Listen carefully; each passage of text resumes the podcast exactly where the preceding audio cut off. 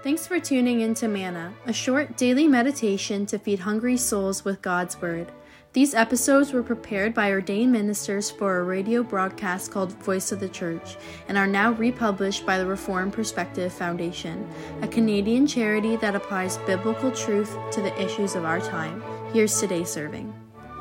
Well, hello, listener. Welcome to our first episode here at Voice of the Church in our new series as we're looking at the book of Ecclesiastes and answering the question, What is the meaning of life?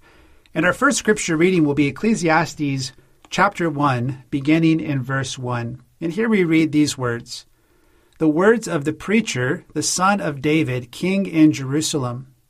Vanity of vanities, says the preacher, vanity of vanities, all is vanity. What profit has a man from all his labor in which he toils under the sun? One generation passes away, and another generation comes but the earth abides forever. The sun also rises, and the sun goes down, and hastens to the place where it arose. The wind goes toward the south, and turns around to the north. The wind whirls about continually, and comes again on its circuit. All the rivers run into the sea, yet the sea is not full. To the place from which the rivers come, there they return again. All things are full of labor Man cannot express it. The eye is not satisfied with seeing, nor the ear filled with hearing. That which has been is what will be, and that which is done is what will be done, and there is nothing new under the sun. Well, I can remember reading the book of Ecclesiastes as a teenager when I was learning about Christianity, and I remember being struck by how honest this book was. This book seems so human, so raw, so candid. And as a young man thinking through some of the bigger questions of life for the very first time, I was drawn to this book for these reasons. You know, sometimes even as Christians, there is a gap between what we believe and what we experience in this world. And this can lead us to doubt the promises of God or to functionally operate as if God did not exist. Ecclesiastes calls this life under the sun. And he teaches us through his own experience the futility of life when it is lived with our focus only on this world.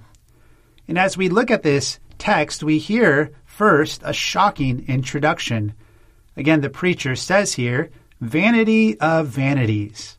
Other Bible translations say utter meaninglessness, or another translation says absolute futility.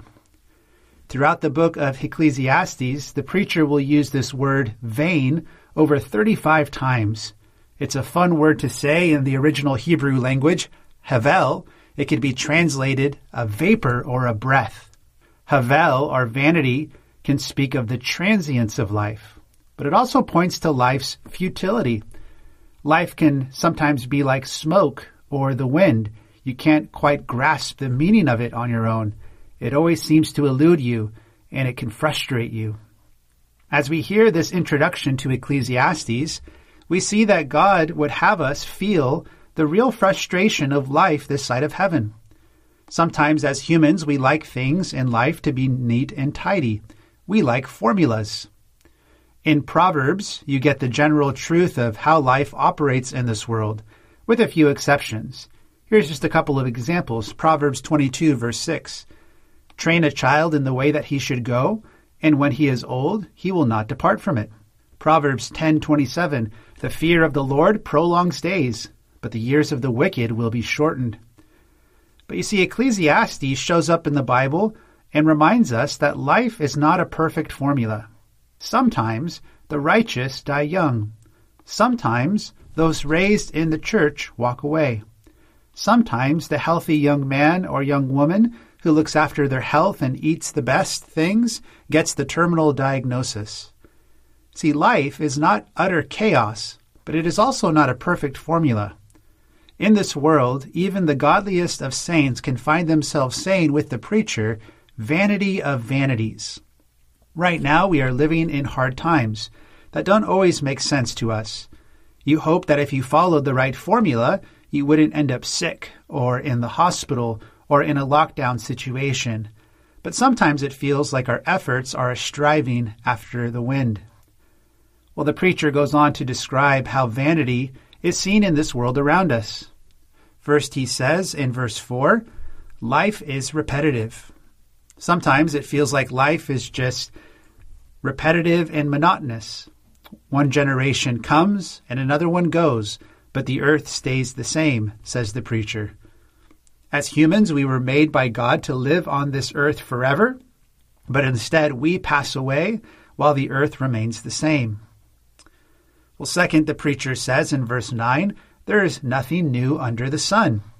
Of course, he doesn't mean there's never been any new inventions or new technology, but I think the point is for all of our so called progress as human beings, there's never a point where humans say, It is enough.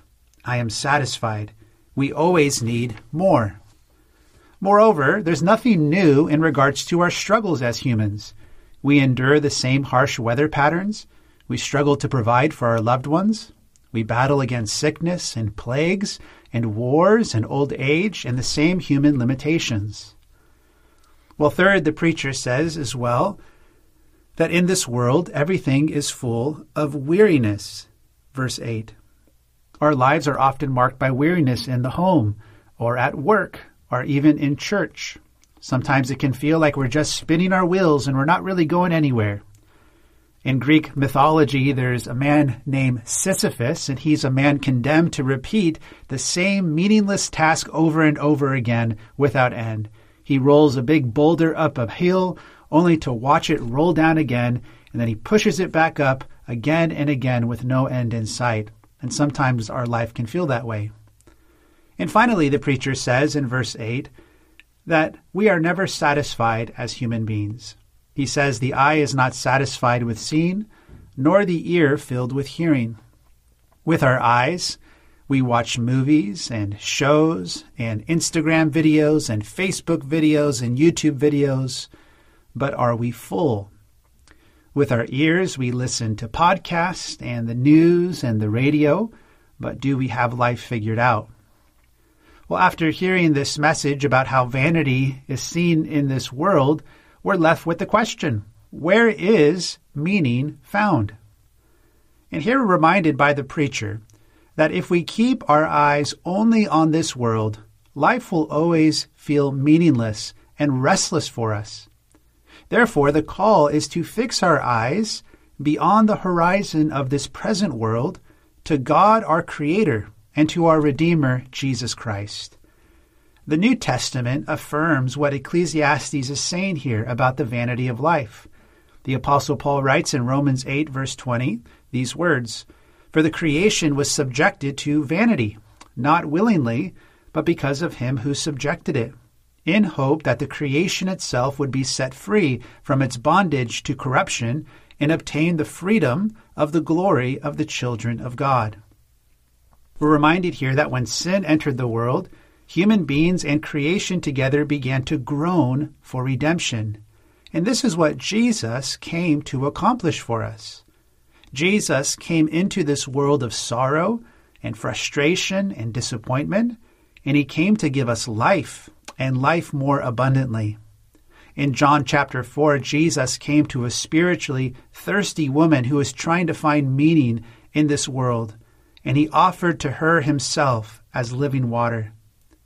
Jesus came and accomplished redemption for us by going to the cross where he would groan under the full weight of all of our sin in order that he might bring us that salvation that our hearts are yearning for. And because of his perfect life, sacrificial death, and glorious resurrection, we can know today that we are not stuck spinning our wheels, but Jesus offers us a new start. He offers us a new heart. He brings us into a new covenant. And ultimately, He's preparing for us a new home, where He says in Revelation 21 Behold, I am making all things new.